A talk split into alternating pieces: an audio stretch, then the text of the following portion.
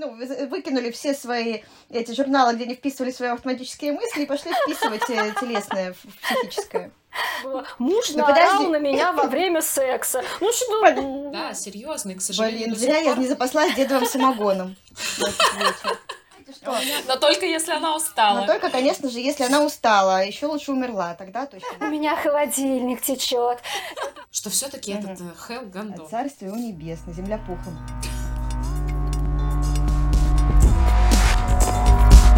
Прах Выготского.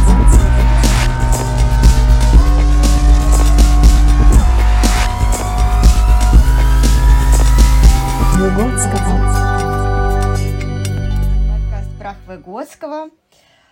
И с вами я, Дарья Якуба, Екатерина Малиевского. Привет, Катя. Привет. Привет, Катя. Привет. И Настя Клепинина, наш самый гуманистический, самый экзистенциальный, культурный. Самый культурный, самый исторический психолог в этом чатике. Настя Клепинина, привет. Привет! Клуб неанонимных подкастерок. То сегодня только я не анонимная. Да, мне не удалось расчехлить дедов самогона, так бы я к тебе присоединилась. Ну да ладно. Рассуждаем мы здесь о дедовом самогоне, потому что сегодня у нас такая тема, что мы не вывезем ее без пол-литра. Заявите кто-нибудь нашу тему, пожалуйста. Значит, тема у нас сегодня про отношеньки. И лично я, не знаю, как вы, но я долго сопротивлялась записи этой темки, потому что, ну, якобы все понятно, что тут, собственно, хуесосить. Всем все ясно давно, что патриархат – говно, традиционные ценности тоже. Что еще бесит людей в отношениях? Ведическая женственность, но все ее вдоль и поперек уже обосрали, казалось бы. Да прям. Тут... Да прям, да. Ну, я же как вот топлю за оригинальность, чтобы у нас тут было все не как у всех, ё-моё. Вот. Но скажу я вам наперед, что даже я нашла интересненькое, новенькое для себя в этой теме, и поле для хуесошения, оно расширилось. Вот, это из радостного. Журнал автоматических мыслей ты нашла? Да, журнал автоматических мыслей меня поразил просто до глубины моей бездонной души. Вот, ну давайте по порядку. Давайте развернем, что такое тема про отношеньки, чтобы было понятней. Нам очень не нравится выражение «работать над отношениями» и всякие курсы и книжки, которые впаривают людям эту идею, что нужно работать над отношениями, много-много работать, трудиться в поте лица, чтобы что-то там из этих отношений вышло. И вот сейчас мы вам расскажем, что именно нам не нравится, в чем здесь наебка, почему над отношениями не надо работать так, как в книжке Бека написано. Давайте... И в других книжках. И в других книжках. Давайте кто-нибудь начнет. Потому что я, спойлер, я этого Бека прочитать не смогла. Меня тошнит. Но я прочитала вот блог, который Настя отправила с этой женщиной.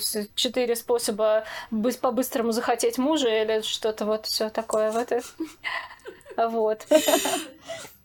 Давайте начнем. Да, грязную работу по чтению Бека выполняла я и Настя тоже, как выяснилось сегодня. Я думала, я одна страдаю. Да. Но надо, наверное, пояснить, да, что за Бек, что за вот это все остальное, что вы сказали. Давайте вообще так еще немножко структурируем, что мы вообще, про что сегодня будем говорить. Я с удовольствием об этом скажу, потому что я целый год мечтала записать подкаст на тему отношений. Даша не мечтала. Темы разные. Поэтому мы вместе, да, в тему про отношения. Да, почему мы вместе? Вот. Давай тогда структурируй, раз ты мечтала, структурируй. Да-да-да, я хотела бы высказаться, ну, возможно, это особенность моей личной практики, в смысле, как психотерапевта, потому что мне много приходится работать с женщинами, не с мужчинами, к сожалению, которые недовольны своими отношениями. И я этого добра наслушалась просто вот за несколько лет за 10, чего я только не видела, не слышала по теме отношений. И все это продолжает развиваться. Плюс ко всему, я тоже специфика от моей работы, сопровождаю пары в разводах, в том числе работаю с семьями с абьюзом, самым настоящим, не тем, что принято во всех блогах называть, да? А с тем, который настоящий, с домашним насилием. Ну и вот, и в общем, что я оттуда наколлекционировала? У меня очень много претензий к тому, как представлена в широкой общественности тема отношений.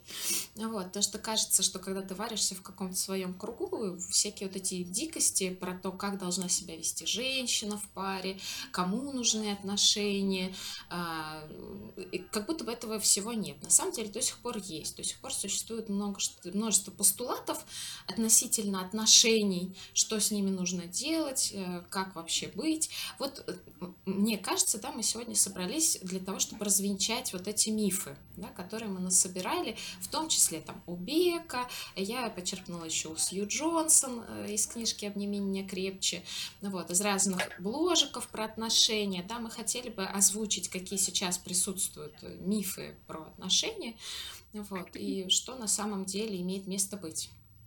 Я могу вспомнить свои вот эти ведические все штуки, которые я слышала. Вот. Ну, в общем, я своей целью и задачей вижу сегодня поговорить о вот этих постулатах, о мифах, которые существуют про отношения до сих пор, и их развенчать или объяснить, рассказать, что как есть на самом деле, вот, или чего нет. Хорошо, прекрасно, замечательно, давайте сделаем это.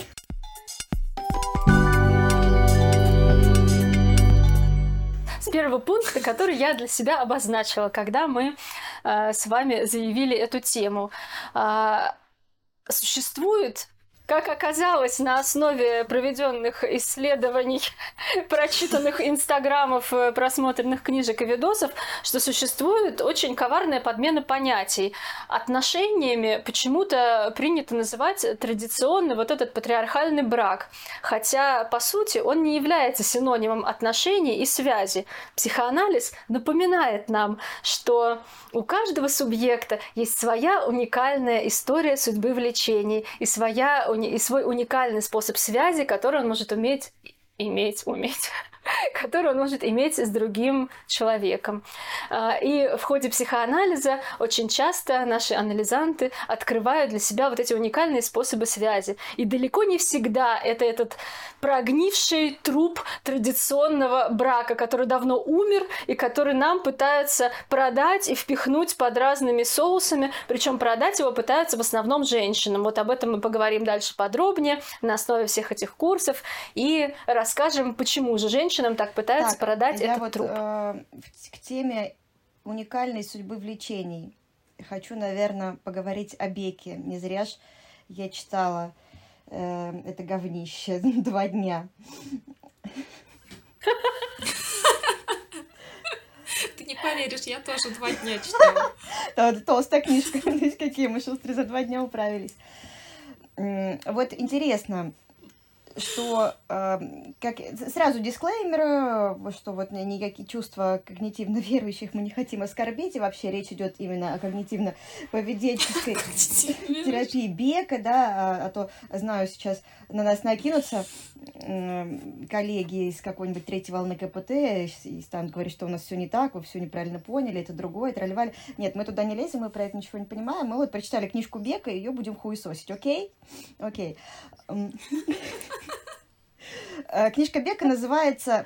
Бек, что Бек? Бек — это фамилия, в первую очередь. Фамилия основателя вот этой вот самой терапии. Ну, просто вдруг нас слушают и не понимают, что это за непонятный набор букв. Аарон Бек, да, можете погуглить. Когнитивно-поведенческий терапевт, отец-основатель, недавно умер. Царствие его небесное, земля пухом. Что вы смеетесь надо мной? Вот, он написал книжку «Одной любви недостаточно». Love is never enough. И что главное про любовь я там поняла, и что вообще про человеческую душу я там поняла из этой книжки.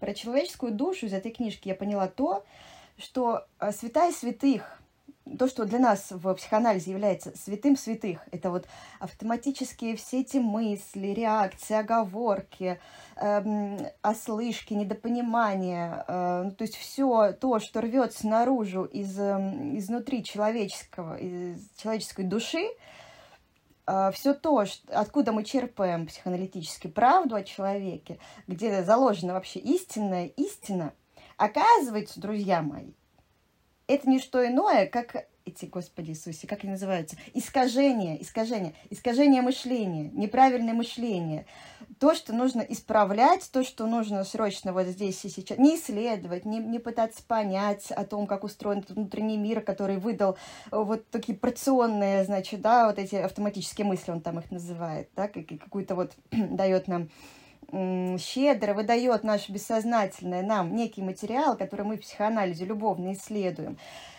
и с большим интересом и уважением к этому относимся, оказывается, это все хуйня собачья. Господин Аарон Бек нам так говорит. Это все нужно срочно исправить, потому что это все нам вредит, говорит нам замечательный автор. И я просто была в шоках. Мои в шоке были в шоках от того, что я узнала про человеческую душу из этой книжки. И более того, ладно бы это просто про человеческую душу, да, там, но я могу понять, что вот исправление этих автоматических мыслей, там, реакция, оно может быть полезно, чтобы стабилизировать состояние человека. Ну, мы часто об этом в подкасте говорим. Ну, там, стабилизировать состояние, ну, там, нарушенного пациента, который какого-нибудь которому очень плохо, да, ему нужно как-то подсобраться, как-то прийти в себя. Ладно, это я принимаю и с уважением к этому тоже отношусь, но речь идет о таких тонких материях, как человеческие отношения, вот любовь и вот эти вот все дела. Оказывается, там тоже все наши автоматические мысли, которые с глубины души прорываются, это вот просто то, что нужно одним движением этого когнитивно-поведенческого скальпеля отрезать хуям собачьим, опять же, и, сделать так, чтобы оно само где-то рассосалось. Оно, конечно, не рассосется, но вот посыл там такой. В общем, я глубоко возмущена таким неуважением к человеческому миру. Вот что я имею сказать о книжке Бека. И да, повторимся, что мы психоаналитически понимаем все вот эти вот, да, вещи, которые вот эти вот автоматические, как ценный материал, который дает нам представление о судьбе этих самых наших увлечений, которые мы можем бесконечно исследовать и любоваться красотой человеческой души. Я как гуманистический терапевт, да, с другой точки, да, могу посмотреть. У меня тоже глаз постоянно спотыкался в этой книжке про все эти автоматические мысли, потому что, естественно, гуманистический терапевт посмотрел бы тоже совершенно иначе на них, как на то, где можно позадавать вопросы, да, посмотреть, поисследовать, а про что для вас эта установка. Не про то, чтобы взять ее, отрезать и переписать, что вот он не ленивый, да, он не ленивый. Он, как там в книжке, да, пример. У меня автоматическая мысль, что... Я думаю, примером стоит уделить некоторое время, ну, чтобы понятнее было, о чем это. Да, и там предлагают, значит, думать не что муж ленивый, а что там предлагают, типа, что зато он покладистый и спокойный, там, да? Ну да, вроде того. Ну, что-то в этом духе. И это, конечно, для меня... А любимый пример про секс будет мой? Кто его привезет? Обязательно.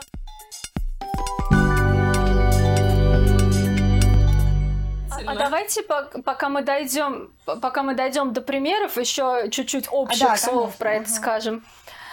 Насколько я понимаю, поправьте меня, если я ошибаюсь, но Бек писал про вот эти вот женатые пары, которые в браке, и вот эта вот книжка «Одной любви недостаточно», это все для них, а не просто там для каких-то подружек, друзей и всего вот этого. Вот. И в этом смысле Бек действительно прав. Одной любви для брака совершенно недостаточно. И в целом очень странно, что эту романтическую любовь и какое-то понимание и связь хотят пропихнуть в институт брака. Потому что вообще-то романтическая любовь – это очень молодой феномен культуры. Возникла она не так уж и давно, а институт брака возник гораздо давнее. Это очень древнее образование, и к любви оно никогда не имело никакого отношения. Это социально-экономический институт, у которого во все эпохи и времена были свои определенные социально-экономические цели, и любовью там пахнуть, в общем-то, не должно было. И если подходить к браку с этим... Да-да-да, вот, кстати, вот натягивание романтической совы на социально-экономический глобус, это совершенно жестокое какое-то мероприятие. Вот здесь я прям остановлюсь и подчеркну. Да, потому что и с такими очень психологически трудными последствиями. Ну, в смысле, тяжелым последствием. Да, и если подходить к семье с этой точки зрения, то Бек, в общем-то, наверное, и прав. Когда ты ходишь на работу, то тебе не нужно там ни понимание какое-то, ни теплые отношения. Ну, может, и нужно, но это не основное. Мы ходим на работу, чтобы там работать и какое-то выполнять функции свои рабочие. И здесь, да, можно думать и менять свои какие-то установки, что мой коллега не гондон ленивый, который меня бесит, а он вот просто расслабленный, у него есть другие там какие-то, может быть, плюсы. Ой, в пизду. Мне кажется, намного проще, полезнее для психики думать, что твой коллега гандон ебаный. Я согласна абсолютно. Что ты запрещаешь людям? Зачем менять эту прекрасную установку, если она, ну, по крайней мере, хоть какую-то часть твоей энергии гневной может... Ну, да, безусловно. Но если мы уже в нашей современной... Ну, понятно, здесь это более, да, как-то, понятно, применимо такое. Ну, хотя бы как-то можно натянуть. Хотя я абсолютно согласна, что менять установки, это вообще... зачем это нужно? Установки, они выражают какую-то правду субъективную человека. И вот если какая-то там Пегги, Бекки, я не помню, кто там у Бека, она говорит, мой муж... Там, я помню, там был Хелл и какая-то Пегги, ну, блин, не помню, Фрэнни, неважно. Она, в общем, там этого Хелла... Еще Венди, точно. Вот, Венди обсирает Хелла, значит. Венди говорит, Хелл там ленивый, Хелл там, не знаю, уёбок, не слушает меня, не помогает мне. Это субъективно. Объективная правда Венди. Чем занимается Бек? Он газлайтит Венди на протяжении всех своих этих несчастных сессий и не дает ей, бедной, просраться уже своей агрессии. Это ужасно, не гуманно, ужасно жестоко по отношению к субъекту. Я не поддерживаю такой стиль работы. Абсолютно. Абсолютно поддерживаю вас, коллега, в неподдерживании такого стиля работы. Так и в итоге там получается, что опять должна женщина менять какие-то свои установки. Там, конечно, про мужчину тоже есть, что они там примеры, да, как раз Дашин любимый, мы дойдем еще до этого. У нас всех любимый, например. Ну, в общем, предлагается женщине предлагается в основном, то есть там пример-то, что женщина пришла в терапию, и вот, значит, на примере женщины мы видим, что предполагается оправдывать мужчин, да, находить какие-то оправдания для их проявлений, и не очень понятно, зачем это делать, если женщину волнует что-то конкретное. Да, в отношениях. Вот ей что-то не нравится, ну вот как Катя сказала, что это ее субъективная правда. Непонятно, зачем ее в этом переубеждать, да, и особенно если, вот как Катя тоже сказала, что мы имеем дело с чем? С романтической любовью или с институтом семейных отношений, да, то есть если с романтической любовью, то это вообще издевательство. Зачем переубеждать себя в том, что чувак гондон? Так наоборот, с этим надо разобраться, и если нету общего ничего, так ну и до свидания, зачем такая любовь? Вот. А если мы про семью, тогда здесь тоже странно, зачем себя переубеждать, если на это можно просто не обращать внимания, например. Но почему вдруг в социально-экономическом институте становится важно, лентяй он или нет? Ну, то пусть как угодно. Ну, вот, главное, деньги приносят. Здесь... Как раз это последствия натягивания романтической совы на социально-экономический глобус. То есть, если раньше женщине достаточно было там терпеть, смиряться, нести свой крест, ненавидеть своего мужика, окей, ну, или что, ну, по крайней мере, она была свободна в своих каких-то внутренних чувствах, да, и мыслях по поводу этого мужика нерадивого, то здесь вот этот вот романтический диктат, как вот у Бека, от нее требует, как будто бы между строк, мало того, что терпеть, смиряться, нести этот крест этого тупого мужика ленивого, так еще и любить его, убеждать себя в том, что он классненький. Ну, вообще, вот подождите, мне кажется, я не специалист, но мне кажется, что смысл именно в этом, вот когнитивно-поведенческой терапии. Вот он же там и так и пишет, да, что если ты себя вот начнешь переубеждать, то рано или поздно ты в это поверишь, потому что, как вот он приводил пример с вождением автомобиля, это ужасно, но я должна это воспроизвести, что вот если ты всю жизнь, у тебя там было левостороннее движение, и ты попал в страну с правосторонним движением, первые там сколько-то там времени, ты будешь путаться, и у тебя не будет автоматического всяких вот этих вот правосторонних реакций, но постепенно ты привыкнешь. И так говорит он, и с внутренними нашими этими мыслями.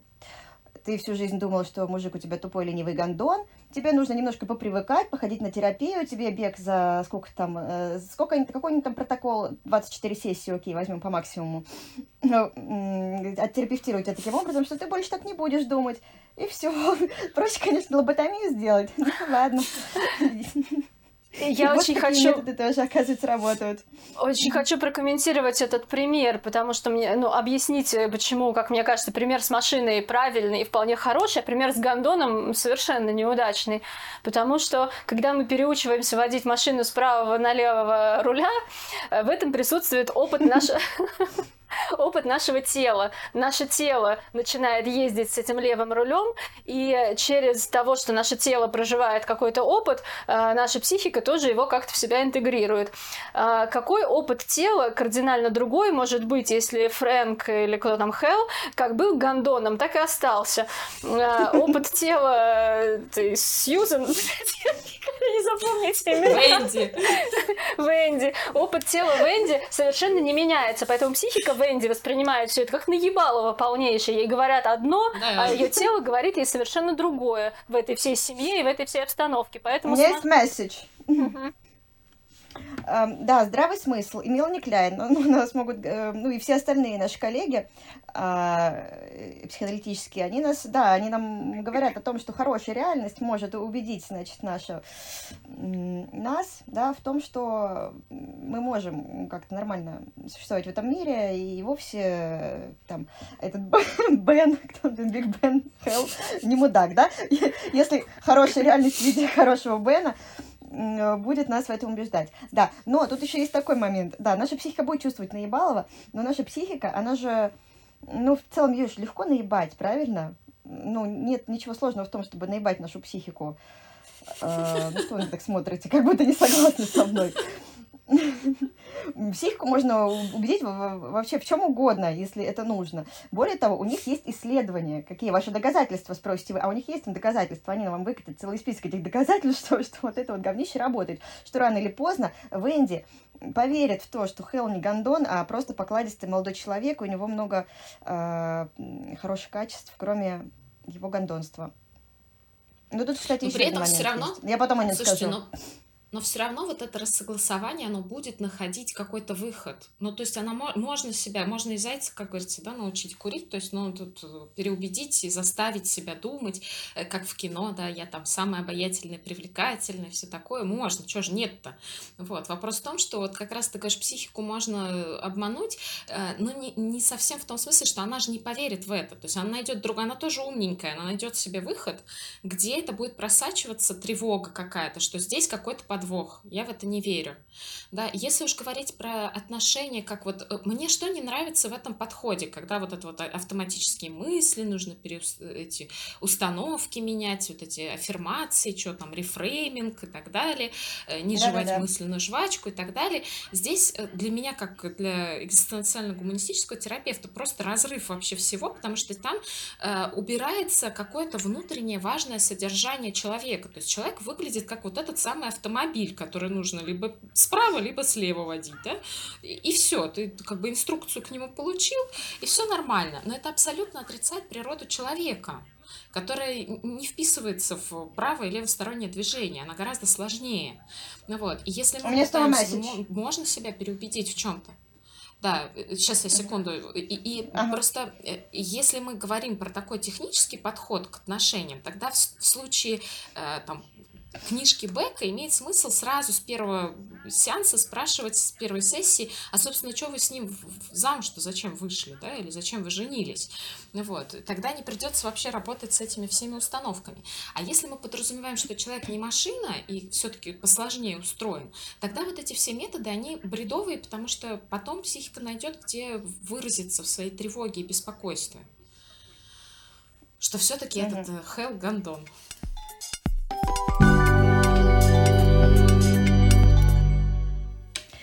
Так вот, Хелл гондон, безусловно, но я все-таки хочу немножко внести баланс в наше беззаботное хуесошнее и все-таки вернуться вернуться к пользе вот этого вот подхода, который кажется нам несколько безумным.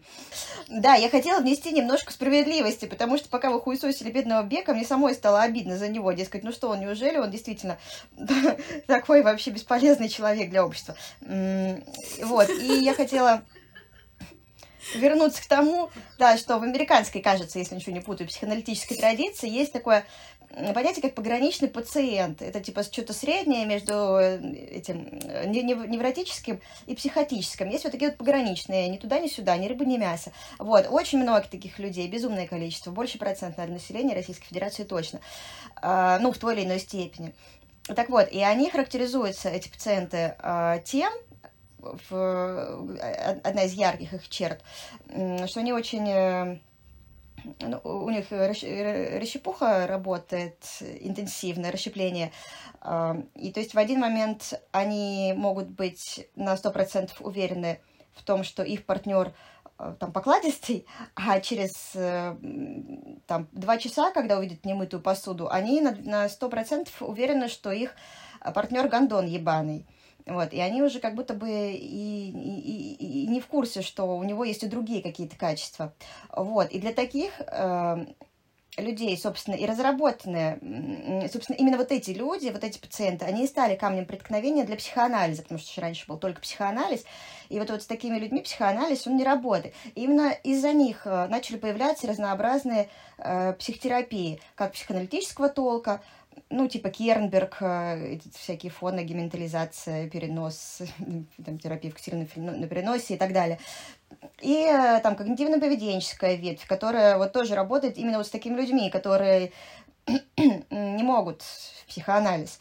Вот, и это тоже какая-то такая важная вещь, которую стоит упомянуть. И для таких людей действительно, они не могут в психоанализ, но они могут, ну, на уровне вот этих вот категорий как-то работать над собой, вести какую-то мыслительную деятельность. Там, не могут про чувства, но могут на автоматические мысли обращать внимание, могут их как-то исследовать, могут про них думать. Вот. Они не очень могут символизировать там, как-то про свои чувства, эмоции, там, размышлять. Но вот думать они могут в целом. И это им может помочь, потому что для многих людей, для многих пар даже, ну, открытие может быть то, что в целом можно как-то разговаривать об этом.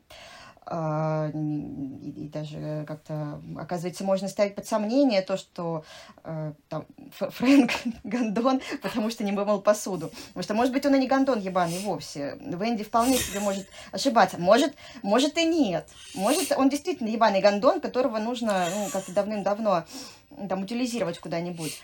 А может быть, просто Венди такой пограничной организации человек, который нужна помощь. Понимаете, о чем? Месседж мы да, месседж понятен, но это все правда и про пограничников, и про... Все равно мне очень не нравится вот эта вот какая-то история дрессуры, потому что даже с аутистическими субъектами психоанализ пытается найти какой-то субъективный путь их желания. Трепыхается вокруг отверстий. Да, трепыхается вокруг отверстий и пытается найти субъективную историю влечения и путь желания. А то, что... Ну, слушай, я не знаю. Как-то. Она, может быть, и там и трепыхается, безусловно, у них либидо там даже очень сильно трепыхается. Дело в том, что они в рот ебали это трепыхающееся либидо, они не хотят, не могут вот это все, вот эти ассоциации, вот. И все остальное. Они про автоматические мысли с удовольствием. Да. Вот, они в рот ебали либидо, а вот возвращаясь к тому, что Настя сказала, а зачем вообще Венди, Пегги, зачем ей вообще этот брак, зачем ей эти страдания, зачем ей переучиваться, зачем ей страдать об этого Фрэнка, который гондон. Она там, в общем-то, по фактам все разложила. Давайте уже наш любимый пример. Там шел на меня во время секса. Ну что, блядь. К этому должна была быть более, мне кажется, такая прелюдия. А ты сразу с порога самое ценное выбрал. Подожди, про муж наорал во время секса. Дайте подожди, давайте посрёмся немного, в конце концов. Я вот не согласна. Может быть, да, Венди страдает в отношениях, если она, ну, допустим, у нас есть несколько вариантов по поводу этого кейса. Фрэнк гондон, Венди пограничный пациент, ну или какой-нибудь там промежуточный, да.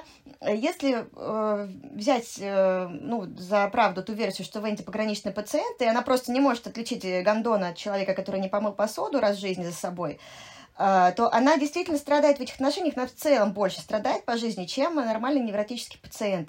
Но ведь таким людям тоже помогают какие-то связи хорошие, там, отношения, умение как-то, ну, не обращать внимания на немытую посуду там раз в год. Ну, вот, ну, нельзя же так сразу человека лишать права на связи, отношения, браки. Может быть, дать им шанс, может, они смогут их выстроить, если немножко, чуть-чуть расширить свое представление о себе. Ну, что, допустим, их автоматическая мысль, ну, она может, за ней может что-то стоять. Понятно, что это не так психоаналитическая глубина, но хотя бы что-то, что немного расширяет представление о себе, что вот, да, оказывается, я так подумала, потому что, вот, ну, это как бы я для баланса вношу вот это вот все весь месяц, мне кажется, несправедливо просто будет об этом не упомянуть. Прекрасно, что ты вносишь в баланс. Но это, опять же...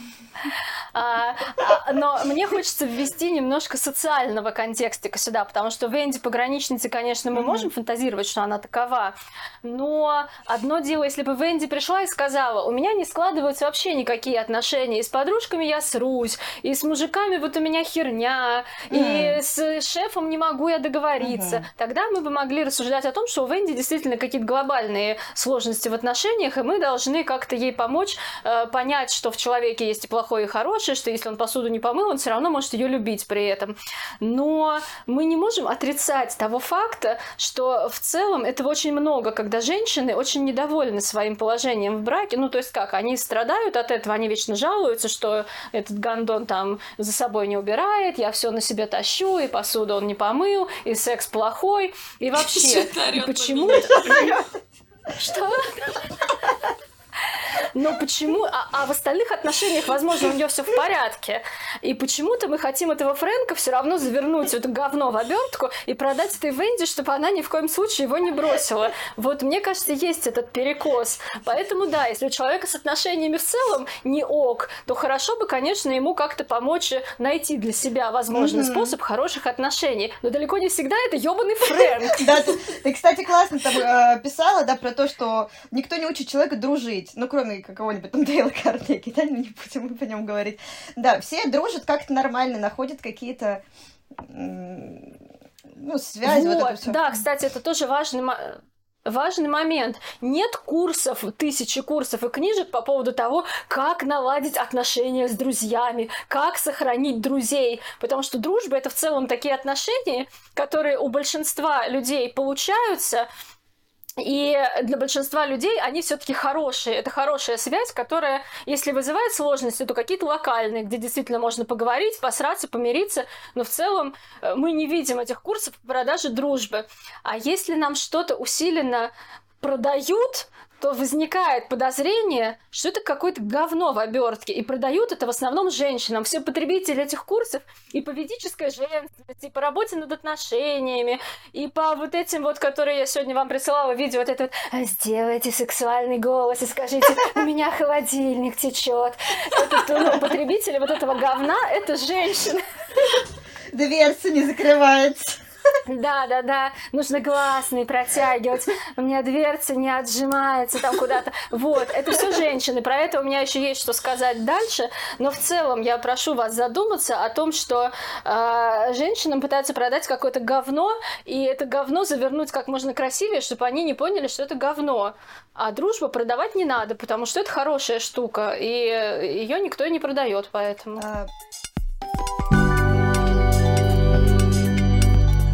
Короче, да, мне хотелось вернуться еще раз отхуесосить вот этот вот дневничок. Короче, там женщине, ну я говорю, вообще там как бы унисекс, да, книжка унисекс, но мне сложно представить, чтобы мужик этой фигней занимался. В общем, нужно вести список своих автоматических мыслей и напротив каждой из них писать, к какому классу автоматических мыслей, каким искажением относится та или иная мысль. По-моему, это потрясающе. И там дается прекрасный пример, вот, который мы вскользь упомянули. Мне кажется, он не заслуживает того, чтобы упоминать о нем вскользь. Короче, нам предлагается классифицировать свои искажения. Для этого нам потребуется табличка из 3 столбцов. Столбцы следующие. Соответствующая ситуация или событие. Второй столбец – автоматическая мысль. И третий столбец – проблема мышления, ну, которая нам эту автоматическую мысль, собственно, как это, глагол забыла, ну, которая заставляет нас думать вот так автоматически неправильно. И вот замечательный пример дается. Соответствующая ситуация или событие. Хелл наорал на меня, когда мы занимались любовью. Автоматическая мысль, которая возникает у Венди или кто она там. Автоматическая мысль. Он сумасшедший. Он всегда расстраивается. Мы никогда не найдем общий язык. И какая же проблема мышления стоит за этими ужасными автоматическими мыслями, совершенно неприемлемыми и несоответствующими ситуации? Так вот. Самый неподходящий момент. Да. Как, ну, понятно, что... Какая тут проблема, действительно? Понятно, что вся проблема... Проблема не в том, что Хелл наорал, а вот проблема Венди, которая думает такие порочные мысли, ее проблема в том, что она навешивает негативные ярлыки, чрезмерно обобщает и катастрофизирует. На самом деле не произошло ничего абсолютно из ряда вон выходящего. Ну, наорали на тебя во время секса. Ну и что? Что сразу начинаешь? Что ты сразу катастрофизируешь? Строфизируешь, да. Венди. Все нормально. Ну, бывает. Доставь свой журнал автоматических мыслей, Венди. У меня здесь целых 2 комментария есть. Во-первых, первая мысль Венди абсолютно правильная, что-то с ним не так. А во-вторых, это просто издевательство заставлять женщину, у которой так дохера работы по дому, а Хелл еще и посуду не моет, вести какой-то ебаный дневник и записывать эти столбцы. Вот ей заняться, блядь, больше нечем. Да. Вчера Хелл отпиздил меня ногами. Моя автоматическая мысль. Вот пидор. Проблема мышления. Навешивание ярлыков. Катастрофизация, опять же. Он меня убьет. Автоматическая моя мысль. Нет, это катастрофизация. Ну, подумаешь, ну, в реанимации полежишь пару суток. Ну, ничего.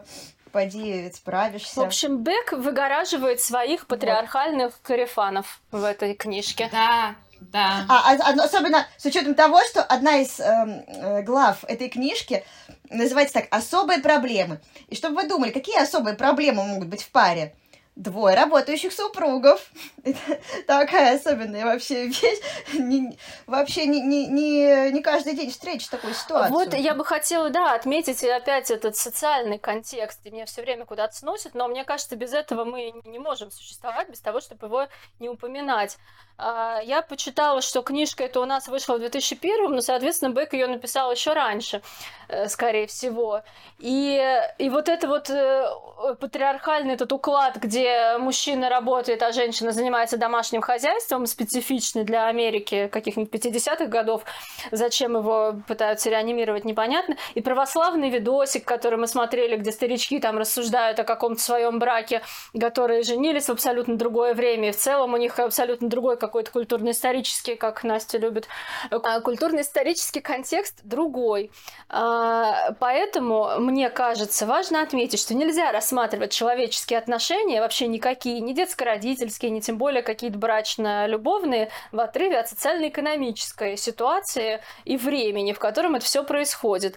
Когда вот начинают рассказывать всю эту благостную хрень, что а вот наши бабушки и дедушки, или там прабабушки, еще какие-нибудь предки там в 10-м колене в 17 веке не разводились, и семьи были крепкими, а вот вы сейчас тут эгоисты и думаете только о себе. Да они не разводились, потому что им деваться было некуда, потому что они не могли существовать ни мужик в одиночку, ни женщина в одиночку.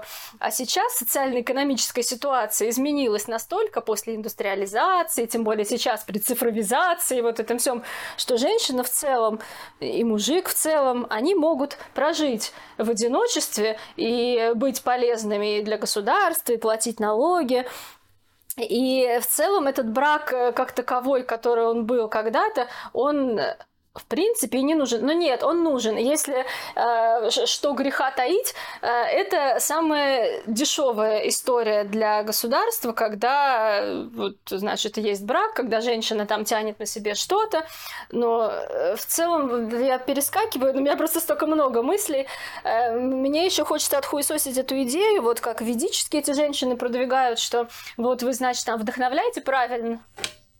Да, вы вдохновляете правильно, мужик будет работать, а вы будете что, сидеть и не работать? Это большое когнитивное искажение, большое, как ваш Бек бы сказал, потому что не было никакого... Открываем наш журнал автоматических мыслей.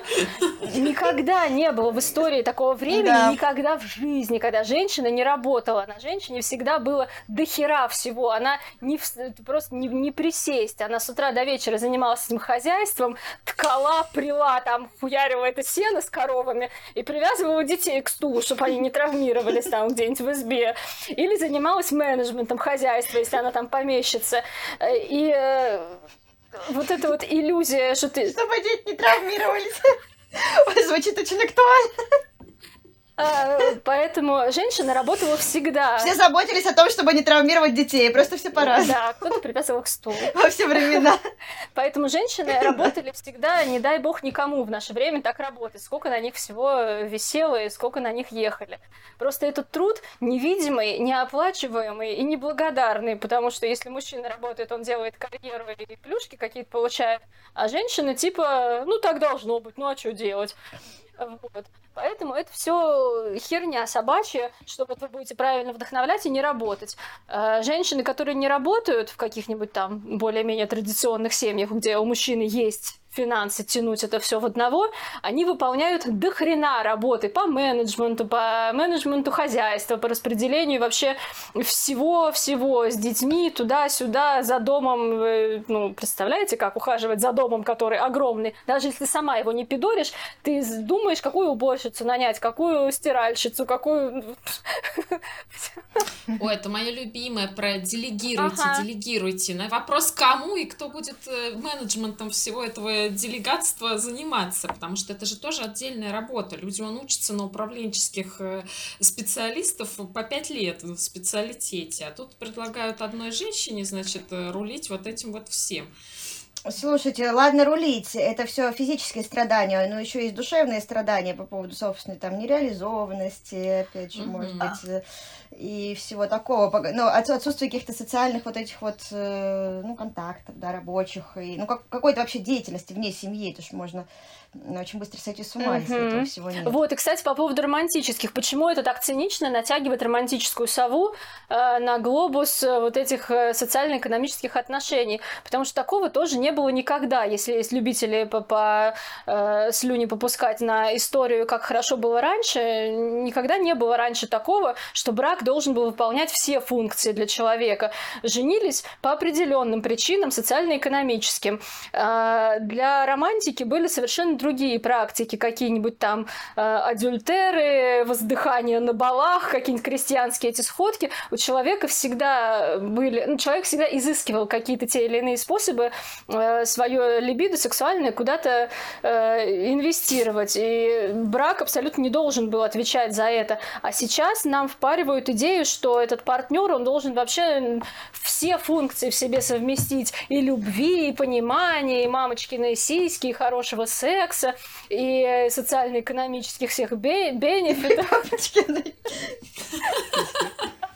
Ну да, и папочкиного фаллоса, и вот этого вот вообще всего. Это утопия, это невозможно. И впаривают это, повторюсь, в основном женщинам, потому что для мужчин что-то нет никакого курса, как терпеть свою жену и как ее захотеть. 4 простых пункта, как там в этой книжке написано. Да, 4 простых пункта, да. Как захотеть свою жену на ровном месте.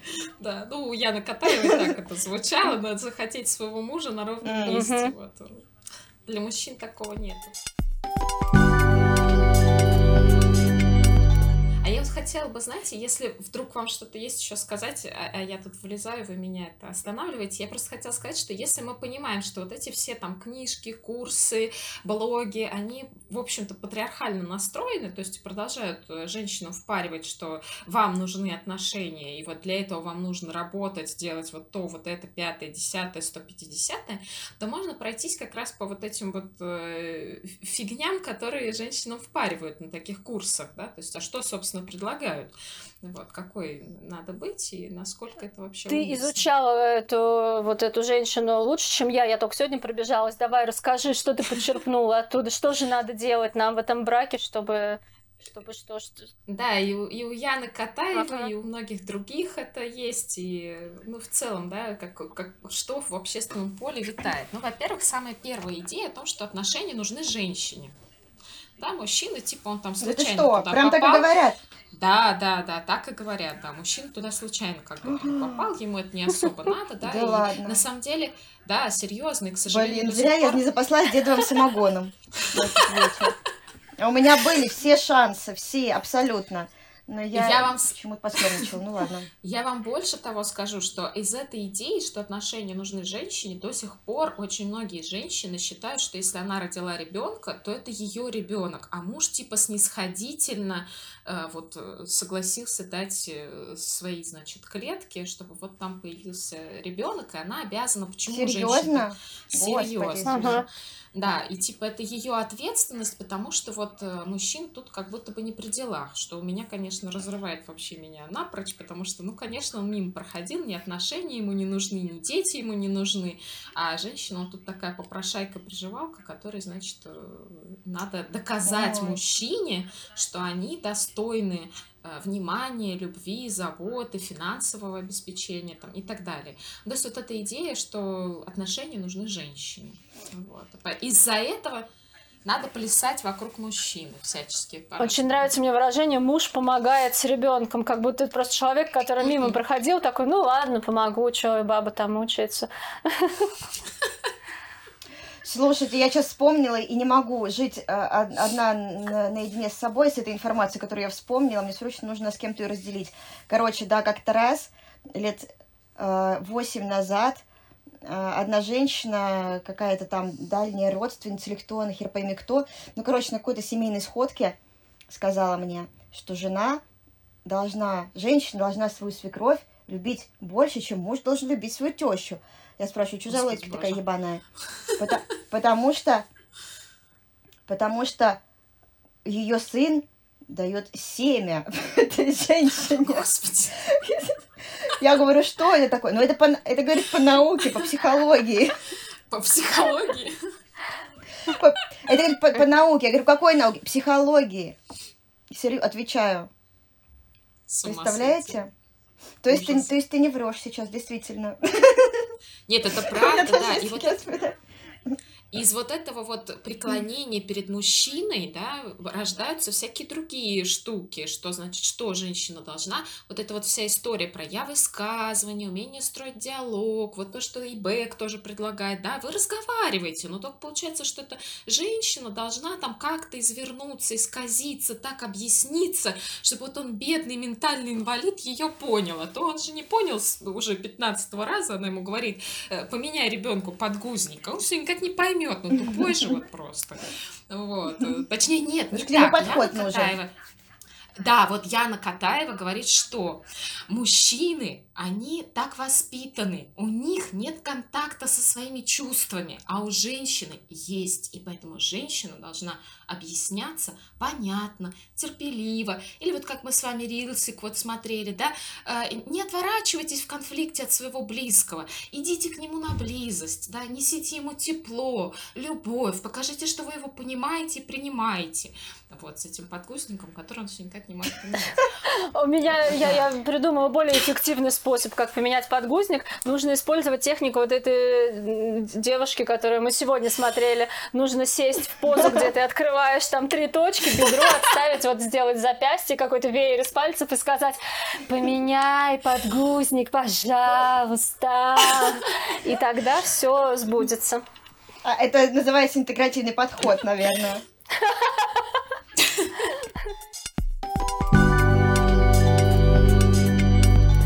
Ну что, ну жалко мне вот этот видосик, мы посмотрели этой престарелой православной пары. Да, дед с бабкой, православный, священник со священницей. Жили-были дед с бабкой, священник со священницей. Да, рассказывают о том, какие они, какой он счастливый дед. У меня бабка-колобка. Какой он счастливый дед, какая она счастливая бабка. Причем он там, ну, она рассказывает таким вот елейным тоном достаточно жуткие вещи, как он благотворительно, без ее спроса, раздавал ее вещи, вот, как она злилась на это, ну, потому что несовершенно грешна, поэтому злилась, так теперь она все понимает, вот, на вопрос о том, как этот дед служит своей жене, священница, какой он христианский подвиг в ее честь совершает. Он говорит, ну, я могу помыть посуду, если она устала. Вот. И ведущая с таким придыханием спрашивает, то есть вы считаете, что вот ничего такого, это нормально, это вы можете помыть посуду, и это для вас вообще ничего. Вот. Он такой, ну да, я могу. Вот. И, короче, и знаете что? Но только если она устала. Но только, конечно же, если она устала. Еще лучше умерла, тогда точно нужно помочь. Вот. И, нет, они милые, ладно, бывает намного жестче. Это в целом милые люди, но вот у них нет социально-экономического обоснования, почему они должны оставаться в браке, но у них еще похуже есть кое-что, их божник покарает и отправит прямиком в ад на расчленение, если они разведутся. И им в разы сложнее как-то проявлять, не то что разводиться, окей, да, ну, об этом мы не говорим, да, как-то свободу какую-то более или большую или меньшую проявлять в браке, как-то обоснованно проявлять свою агрессию, не упаковывать ее в какие-нибудь токсичные формы. Ну, вот, например, вот что из этого милого видосика я заметила, да, как они снисходительно и так... ну, очень противно так рассуждали о людях, которые вот есть вот люди эгоистичные, эгоцентричные, которые думают только о себе и обижаются, если их мужик выкинул их личные вещи или там раздал кому-то, вот, они, а вот мы, ну, так, короче, мазохистически они удовлетворяются, это их путь для какого-то такого поддержания их самооценки. И очень грустно, что этим вдохновляются тоже, ну, многие люди и считают, что действительно все так радужно, хотя не может быть радужно в семье, где вот, ну, с агрессией обходится таким образом. А мне хочется дать некое summary по поводу вот этого, этой пары, то, о чем мы поспорили в чатике и пришли к консенсусу в итоге. Такое summary нашего спора в чатике. Вообще для людей является очень привлекательным существование какого-то закона, который стоит над ними, и какой-то системы, которая структурирует. Потому что в целом человеческая культура основывается на некой системе запретов, сдержек и противовесов, потому что иначе все друг друга поубивают и перенасилуют. И закон, естественно, должен существовать для того, чтобы человеческое общество как-то функционировало более-менее. Но что не так вот с этим законом, который нам транслирует эта парочка престарелая, в том, что, опять же, этот закон написан очень однобоко. Он написан мужчинами, а женщины в этом законе, написанном мужчинами, рассматриваются как какой-то инструмент, как осел, как прялка, как что-то вот такое, что должно выполнять какие-то функции. А в целом закон... в котором хорошо было бы психике функционировать, вся эта система сдержек и противовесов, должна учитывать функционирование телесного и психического каждого индивида. А функционирование телесного и психического женщины здесь как-то не учитывается. Ей отводится роль мебели, которая там должна как-то вот что-то выполнять, какие-то поручения и функции. И чем... привлекательные и как-то романтизированы мной какие-то более древние, возможно, устои, типы структурирования общества, тем, что там как будто бы это было больше в связке с природой и больше в связке с тем, как телесность функционирует мужская, женская, как-то вот ближе к... Мне все хочется тело как-то привнести в этот контекст, потому что психика без тела не существует. Вот этот вот дуализм... ряда религий, которые мы не будем называть, вот что есть типа душа, а тело вот это все бренное, это довольно вредно, это ведет к невротизации, потому что когда тело не вписано в жизнь, в опыт нормально, в психическое, когда отвергаются его потребности, ничего хорошего из этого не выходит. Тело надо вписывать в реальность физическую, прописывать в психическом его функционировании, и будет вам счастье тогда. Я вечно, да, какие-то эти рассказываю под конец, что делать, чтобы всем было счастье. Я под конец хотела сказать, что я вас... Поначиталась Беков. Да-да-да. А я под конец вас слушаю... Нет, ты так как будто... Подожди секунду. Ты так сказала. Я рассказываю всем, что делать. Что делать? Все очень просто. Нужно вписывать что-то там, тело куда-то там. Все, идите, все пошли вписывать опыт свой телесный. И рядом выкинули все свои эти журналы, где не вписывали свои автоматические мысли, и пошли вписывать телесное в психическое. Ну да, к сожалению, это все не так просто. Я вас слушаю и думаю, что я вернуться к социально-культурному контексту, да, что говорили, что семья — это такая социально-экономическая ячейка общества. И я просто думаю, вот мы с вами сейчас говорили, что там женщина должна и то, и это, и должна и там уметь и высказаться правильно, чтобы ее поняли, и там создавать в семье тепло, заботу, любовь, принимать, там отменять свои, изменять свои автоматические мысли и все такое. И при этом она остается очень уязвимой и незащищенной, то есть никаких гарантий. То есть, если бы, например, женщине взамен предложили какую-то точную гарантию там, того, что ты будешь, не знаю, как это сказать, условно говоря, не обижена, да, там, общими словами, там, тебя никуда не выгонят, да, при этом, то есть, мы имеем вот эти большие такие требования к женщине и как функции, то есть, ты и готовь, и детей рожай, вынашивай, там, и стирай, вот вся, и менеджментом занимайся, ты при этом еще контейнируй, да, ты будь там добрый, ласковый, трясись над этими отношениями, чтобы тебя не бросили, но при этом нет никаких гарантий, что тебя не бросят, не оставят без... в прямом смысле без средств к существованию. То есть ты либо сама должна этим озадачиться, плюсом ко всем вот этим вот твоим задачам, либо непонятно что. Но это я к тому, что нахрена вся эта вообще тогда работа нужна, потому что какой выхлоп? Мне кажется, выхлоп, скорее всего, будет отрицательный. Я давайте поясню. Сейчас, секундочку, Настя, отвечу. Потому что если женщина начала заниматься вот этим говном по исправлению своих автоматических мыслей, то, скорее всего, все уже очень плохо у нее. А если у нее уже все очень плохо, то больше вероятность, что все плохо закончится. Вот. Редактируйте свои мысли автоматически или нет. Фрэнк все равно останется Фрэнком, а Бен — Беном. Александр. Давайте я поясню, что такое вписывание тела. Поясни, что я имею в виду. Ну, мне кажется, работа над этим идет постепенно в нашей культуре. Вот у женщин есть тело, у женщин есть какой-то телесный опыт, по поводу которого они что-то там испытывают и чувствуют. Что с этим телесным опытом делается в патриархальных каких-то вот религиях, которые мы не будем называть. Он просто куда-то задвигается. Женщина должна то, должна это, а женщина вообще-то что-то чувствует по поводу каких-то сексуальных практик, которые ей не нравятся, например, по поводу того, что у нее там месячные, а ее там, не знаю, не хотят трогать и пускать куда-то в это время, она становится какой-то нерукопожатной и грязной. Она там рожает и что-то испытывает по этому поводу, а ей предлагают все это, все свои переживания куда-то задвинуть, это перекликается с тем, о чем я говорила. Мужа ни в коем случае не брать на род, а то он впечатлится, и все, и у него все отвалится. Ну вот в том-то и дело. Это перекликается с тем, что я говорила, когда мы говорили про новую этику. Женщины вот в этих патриархальных историях, они не создают свой дискурс, им никто не дает говорить. За них говорят, ты должна то, ты должна это, женщина сосуд. Не сосуд, а сосуд там для чего-то. Сосуд греха. Женщина то, женщина это. Что там женщина по этому поводу думает, вообще никого не волнует.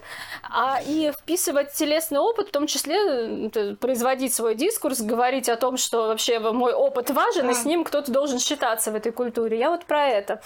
А еще что-то... Ну, понятно. Это вот мы отсылаем, да, к нашему выпуску про... про рекламу этих вибраторов. Да. Мы все про вас заразились дислексией. Что такое? Вот хотела еще... Бравастя, привет. Хотела еще отметить то, что я тут записала по поводу чего? По поводу вот этих вот историй с... Да, с... историями про вдохновение, вот это вот мужчин и всего вот этого там, разговаривайте правильно, тяните гласные, и будет вам счастье.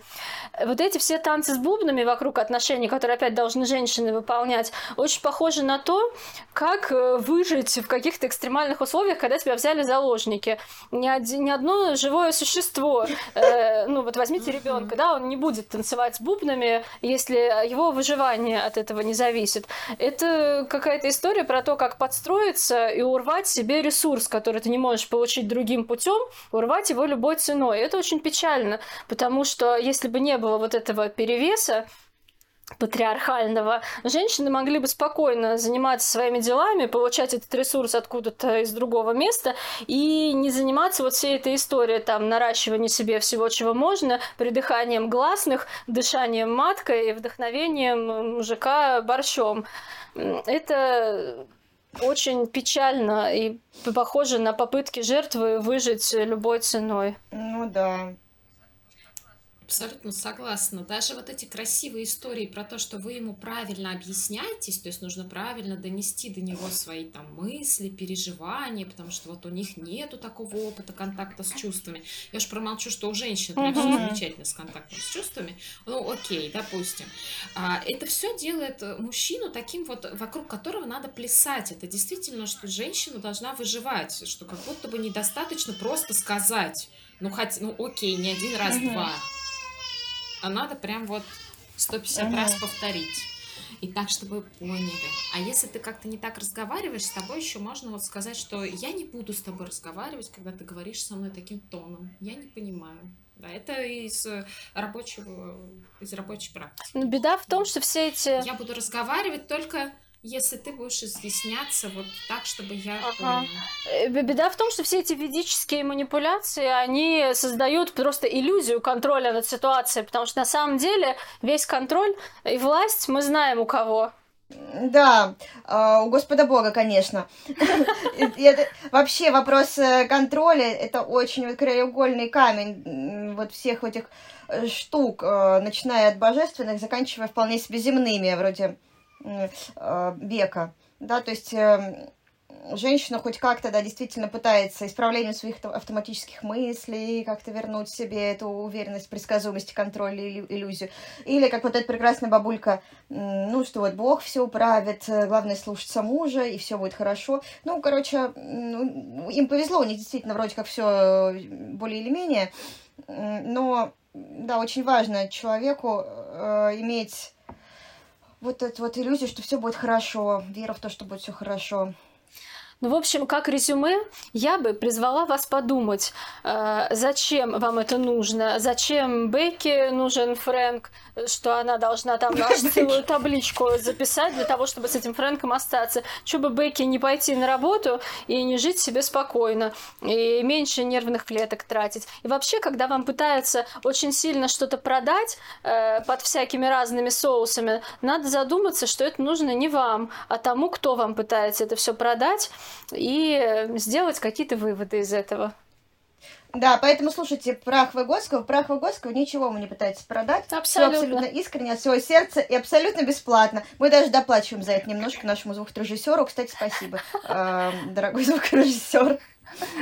Не забывайте подписываться, ставить лайки в Яндекс.Музыке, там, где вы слушаете наш подкаст, и пишите нам вашу обратную связь, мы всегда очень рады, когда вы нам рассказываете, что вы услышали, что узнали. Да, а еще подписывайтесь на нас, у нас не только подкаст, у нас еще очень смешные видосы и пародии, и вообще у нас очень весело в запрещенной соцсети. Подтверждаю.